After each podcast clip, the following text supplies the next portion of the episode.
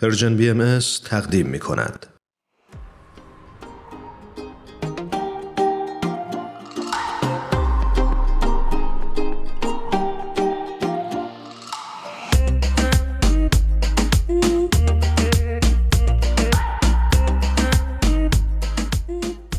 شنونده های عزیزمون خانوم فرزانه ثابتان عزیز رو روی خط داریم. بسیار خوشحالیم از اینکه دعوت ما رو پذیرفتن و در خدمتشون هستیم.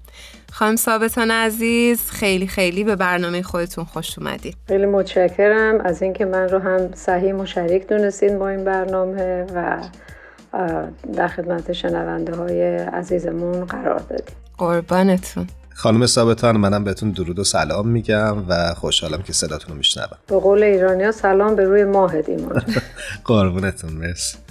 برای اون دسته از شنونده هامون که شاید کمتر با خانم فرزانه ثابتان آشنا باشن بعد بگیم که ایشون تحلیلگر مسائل روانشناسی و خانواده هستن.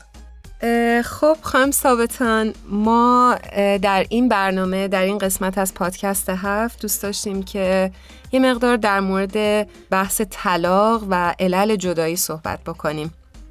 و دوست داشتیم که سال اول رو اینطوری مطرح بکنیم که در واقع مرکز آمار ایران در سال 1400 تو گزارشی اعلام کرده بود که نسبت طلاق به ازدواج در فاصله سالهای 1390 تا 1399 از 16 ممیز 3 به 32 ممیز 9 افزایش داشته و در سال 1398 به بالاترین نقطه در این دوره یعنی 33 درصد رسیده. به این ترتیب متوجه شدیم که طلاق و جدایی یک بحران جدی در ایران محسوب میشه. می‌خواستیم ببینیم که از دیدگاه شما چه عواملی باعث بیشتری میزان اختلاف و سوء تفاهم در میان زوجها هستش؟ اولا من در مورد این آمار بگم. این آمار همونطور که گفتید آمار رسمیه شاید. ولی پشت این آمار ارقام و اعداد به نظرم خیلی بالاتره. اولا وقتی آمار می‌گیرن اینها است که پرونده ها ثبت میشه در اداره دادگستری. خیلی از موارد رو ما می‌بینیم که اصلا میان تا دم دادگستری قبل از اینکه ثبت بشه به یه جوری طرف آشتی می‌کنه یا دل یکی رو به دست میارن یا یه طوری میشه که برمیگرده ولی این به معنی نیست که اختلاف از بین رفته. یعنی می‌خوام بگم بحث اختلافات زناشویی خیلی رقمش بالاتر از این هست. در حال حاضر نه تنها در ایران بلکه در دنیا میزان طلاق بالا رفته. ولی میزان ازدواج هم پایین اومده. یعنی اگر دو نفر دارن با هم زندگی می‌کنن یا ازدواج سفید دارن و این ازدواج به جدایی می‌کشه این هیچ جا ثبت نمیشه. نتیجه اینجا معلوم نیست که چقدر این ارتباط احتمالا دچار چالش بوده چقدر بیمار بوده تا به اختلاف رسیده. بنابراین به نظر میاد اگر ما بخوایم آمار اختلافات زندگی های متلاشی رو بگیریم رقم خیلی بالاتر از این هاست. زمان اینا رو داریم اندازه می‌گیریم که ازدواج ثبت شده و به اون طلاق یا درخواست طلاق به اون رسیده. بنابراین این رو داشته باشیم. اما علت اختلافات رو از جهات مختلف می‌تونیم بررسی کنیم. علت مشکلات رو در واقع. من از جهت اگر اقتصادی بگیریم خب مشکلات اقتصادی محدودیت های اقتصادی چالش های اقتصادی به خصوص در کشورهای جهان سوم خیلی بیشتر شده و این خیلی می‌تونه عامل مهمی باشه برای اختلاف و حتی منجر شدن یه ازدواج به طلاق. از نظر جامعه شناسی بافت اجتماعی و فرهنگی تغییر کرده به طوری که قبه طلاق و زشتی طلاق در جامعه امروز خیلی خیلی کمتر شده تا به جامعه چه می‌دونم هفتاد سال پیش صد سال پیش. از نظر روانشناسی بخوایم بگیریم واقعیت قضیه اینه که به خاطر ساختار فرهنگی و اجتماعی در دنیای امروز نه فقط در یک کشوری مثل ایران در دنیای امروز منتها در بعضی از مناطق خب مشکل بیشتره.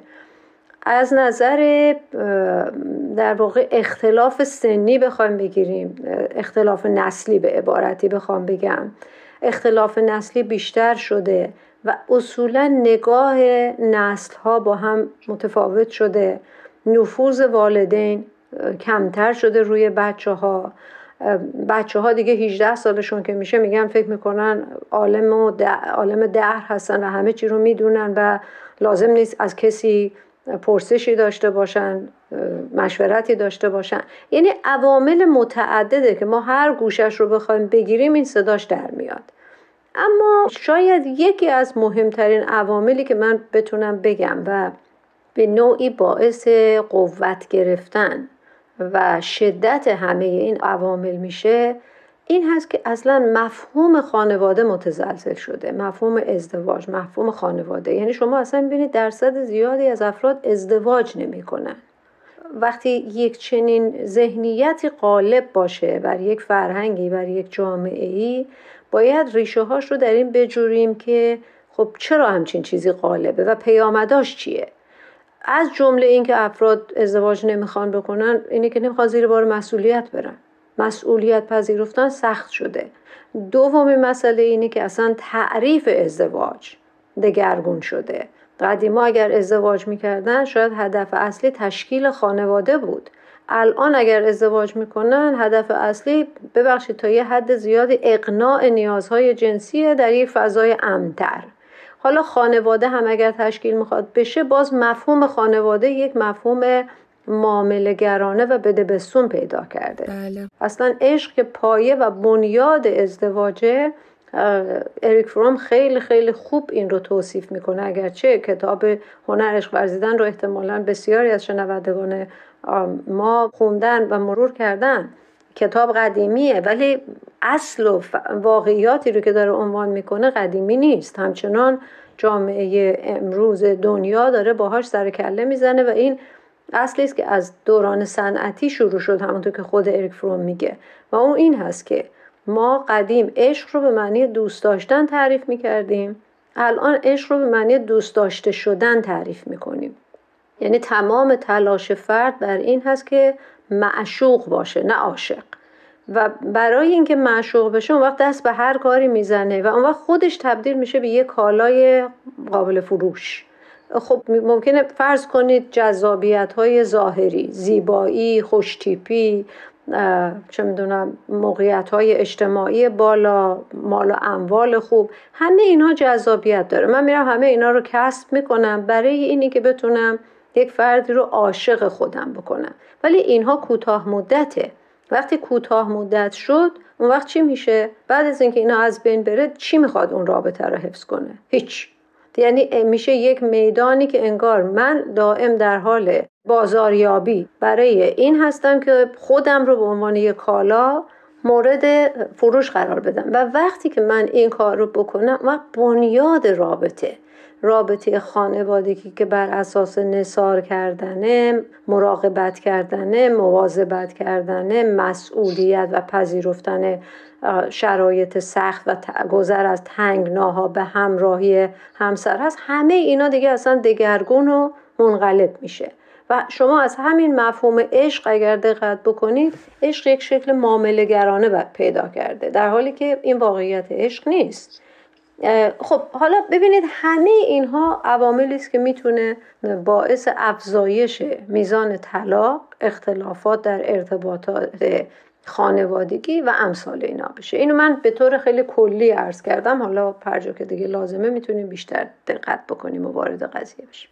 خانم ثابتان عزیز من دلم می‌خواد که در ادامه صحبت شما این سوال رو بپرسم که چرا جامعه و افراد رفتن به این سمت که دوست دارن خودشون رو در واقع بازاریابی بکنن و پشتش در واقع هیچ چیزی نیستش و این در طولانی مدت خب خیلی به مشکل برمیخوره. این خیلی سوال کلیدی و جالبیه که البته خود اریک فروم در کتابش توضیح میده. من هم با اریک فروم هم نظر هستم. و اون اینه که ریشه در نگاه فلسفی به عالم هستی داره. یعنی تا قرون شما اگه قرون وسطا رو نگاه کنید تا رونسانس نگاه انسان به عالم هستی یک نگاه دینی بود.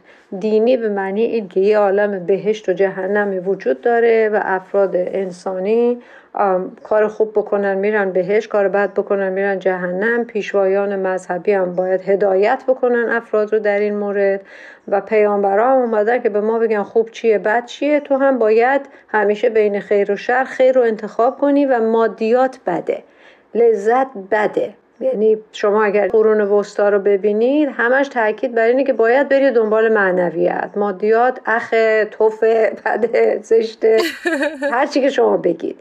و خیلی این رو در آداب مذهبی این خیلی دیده میشه. خیلی به چشم میاد. اگر برید توی ادیان علل خصوص شما فرض کن در مسئله روابط جنسی و بحث ازدواج و عشق خیلی پررنگ میشه. یا عشق الهی باشه یا بقیهش کشکه. عشق انسانی خیلی عشق بدیه حقیریه. خب این فرهنگ بود تا زمانی که رونسانس اتفاق افتاد. یعنی این فشارهای قرون وسطایی انسان اون دوران رو منفجر کرد و زد به اصلا بند لامذهبی. گفت آقا اصلا کی میگه خدایی هست کی میگه در اون عالم ماورا طبیعی هست همش این دنیاست.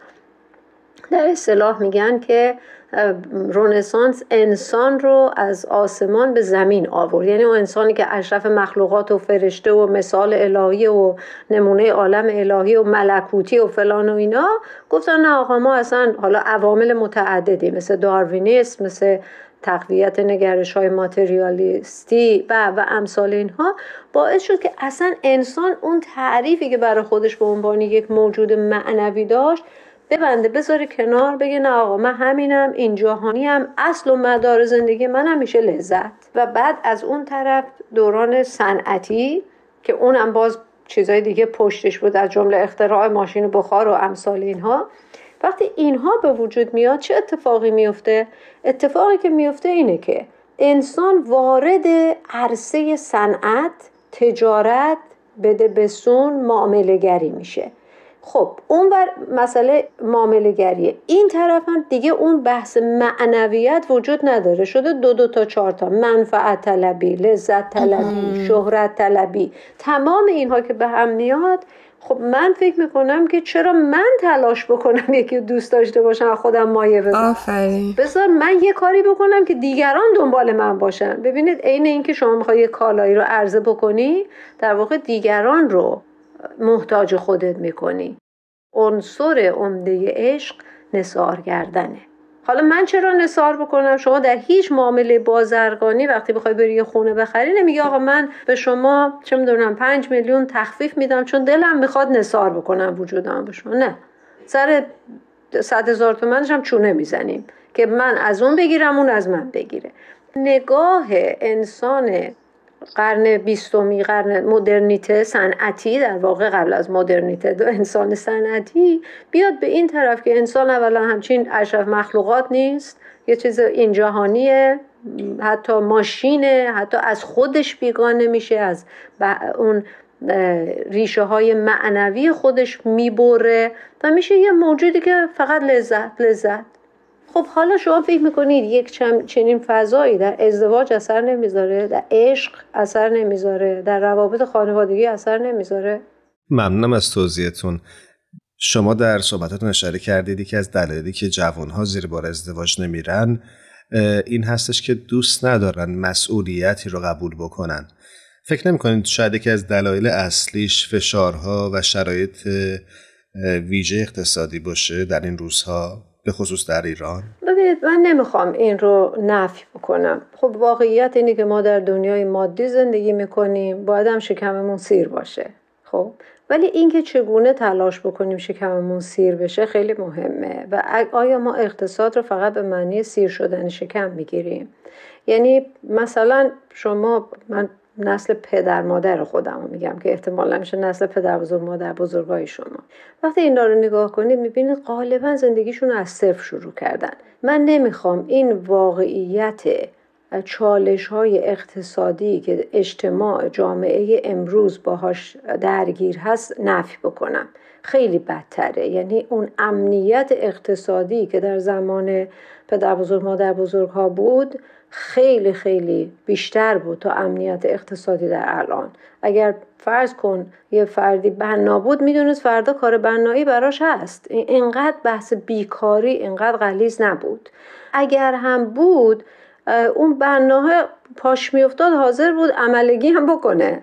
می‌دونید اینقدر نبود که همه بخوان پشت میز نشین باشن همه بخوان به پول برسن سری همه بخوان امکانات لاکشری و تجملاتی داشته باشه. اینا نبود واقعیتش.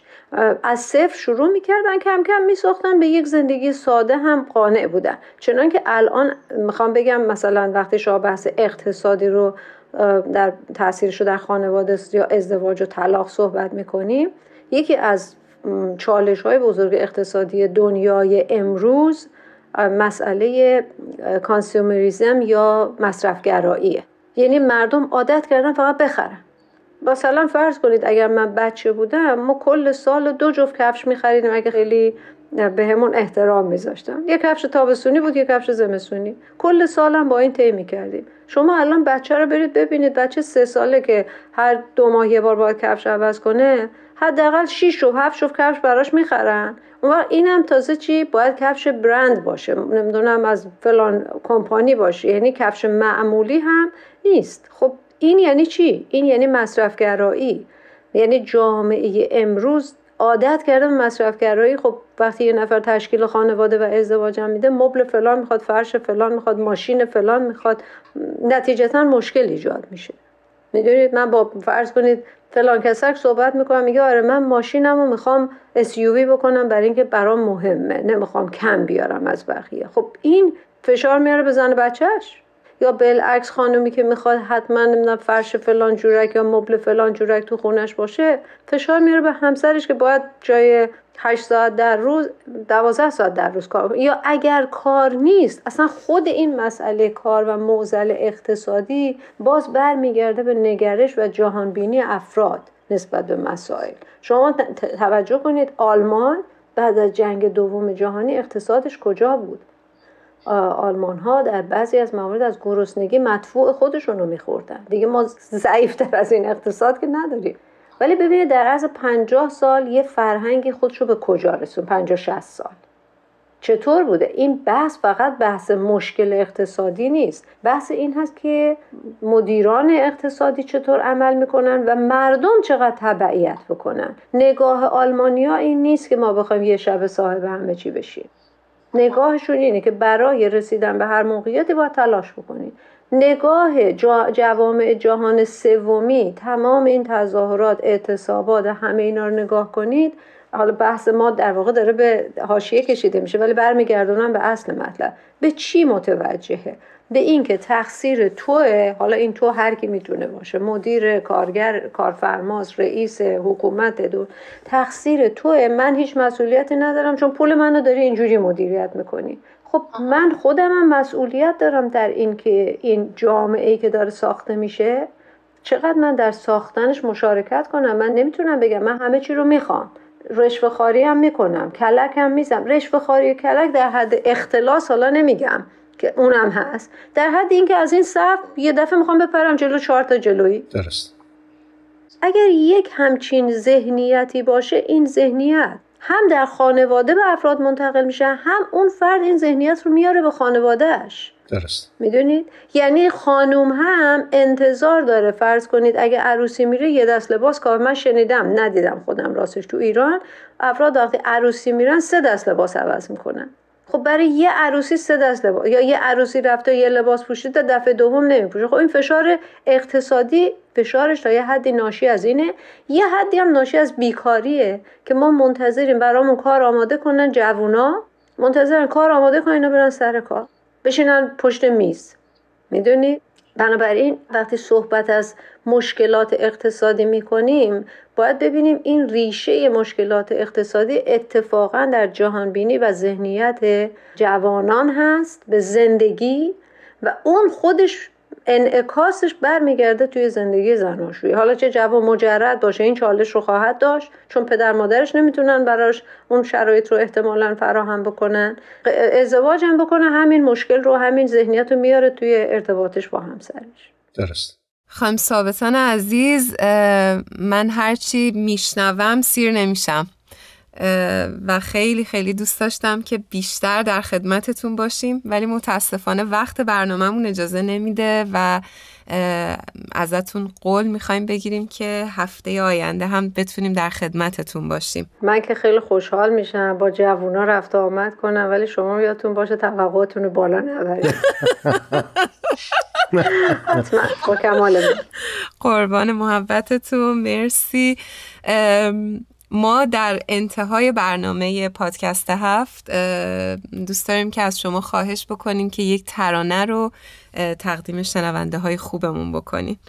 شما چه ترانه ای رو دوست دارین امروز؟ ترانه ای هست از آقای اسحاق انور. اسمشو نمی‌دونم. با این جمله شروع میشه. دل ساحل نشین من. فکر می‌کنم موج دریا زده است درسته؟ ممکنه. احتمالش هست. بله این اسم خیلی به اون می‌خوره. بسیار عالی. پس قبل از اینکه این ترانه رو بشنویم از شما در این برنامه خداحافظی می‌کنیم و هفته آینده باز هم با شما خواهیم بود. خیلی متشکریم از شما خواهیم ثابتان. تا هفته آینده خدا نگهدارتون باشه. خدا حافظتون موج دریا زده را تنگه ساحل قفس است. ماهی تنگ نباشد. دل توفانی ما.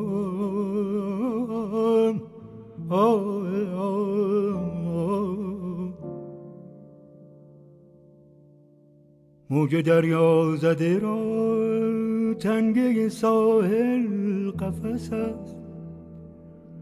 ماهی تنگ نباشد. دل توفانی ما. دل توفانی ما. آقلان پا مگذارید به میخانه عشق. داغ صد مهر جنون خورده به پیشانی ما.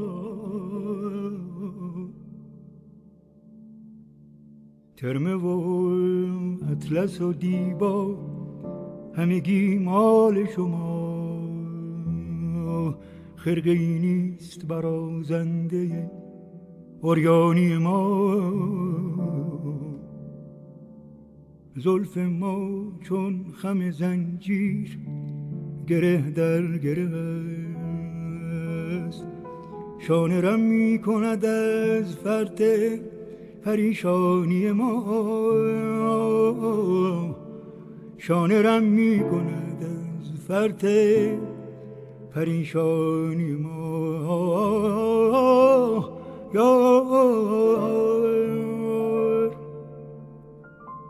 زلف ما چون خم زنجیر گره در گره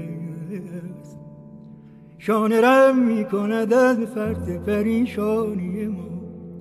شانه رم می کند از فرد پریشانی ما. ما در ره عشق تو اسیران بلایی کس نیست